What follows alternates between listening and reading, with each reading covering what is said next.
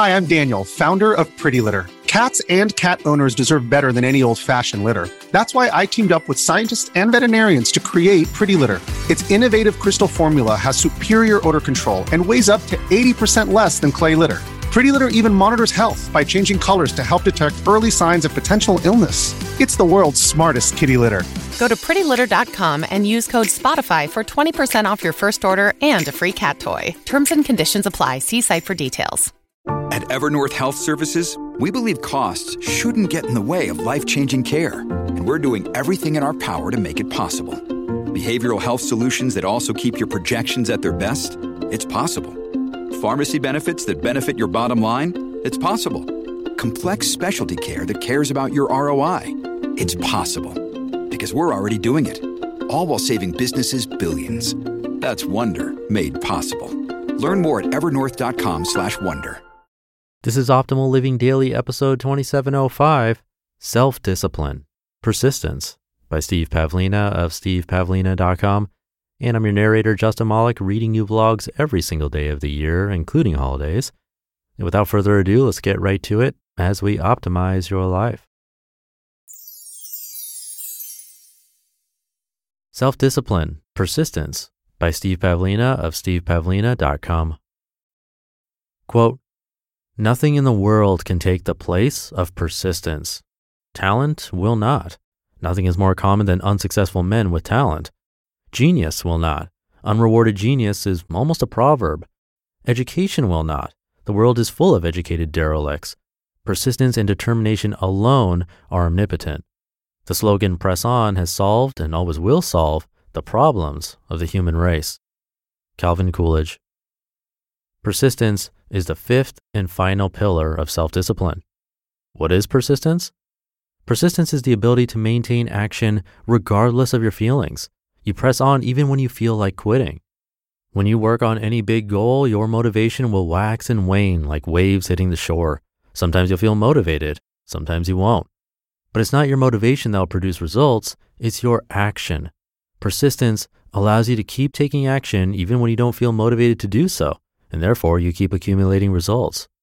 Persistence will ultimately provide its own motivation. If you simply keep taking action, you'll eventually get results, and results can be very motivating. For example, you may become a lot more enthusiastic about dieting and exercising once you've lost those first 10 pounds and feel your clothes fitting more loosely. When to give up?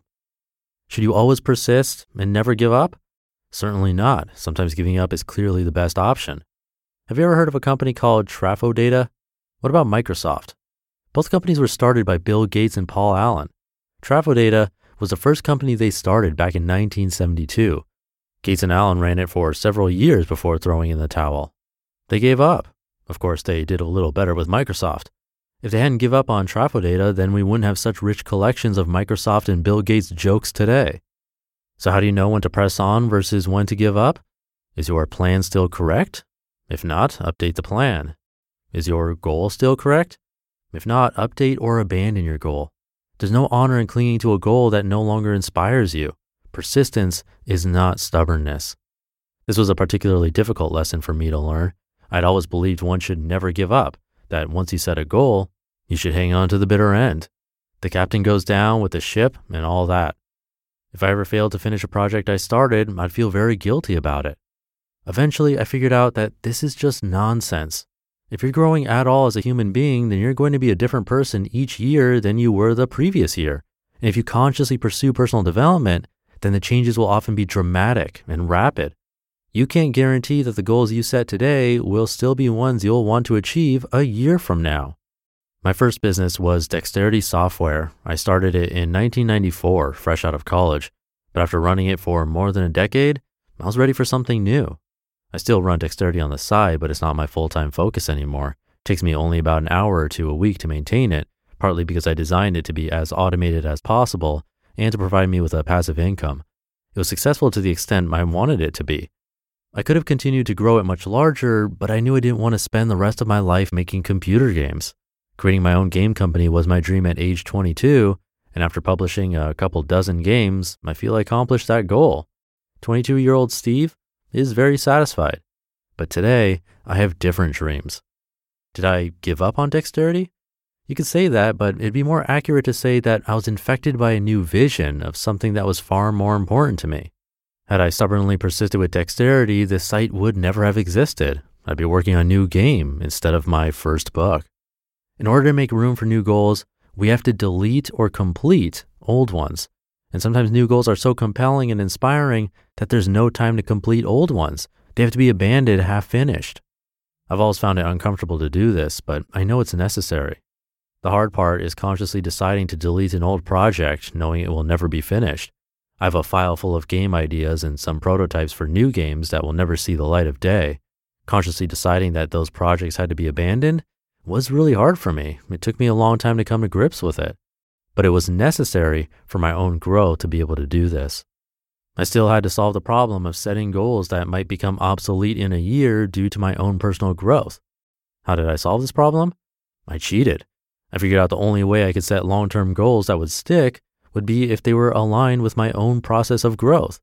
The pursuit of personal growth has long been a stable constant for me, even though it's paradoxically in flux at the same time. So instead of trying to set fixed goals as I did with my games business, I began setting broader, more dynamic goals that were aligned with my own growth. This new business allows me to pursue my personal growth full out and to share what I learn with others. So growth itself is the goal, both for myself and others.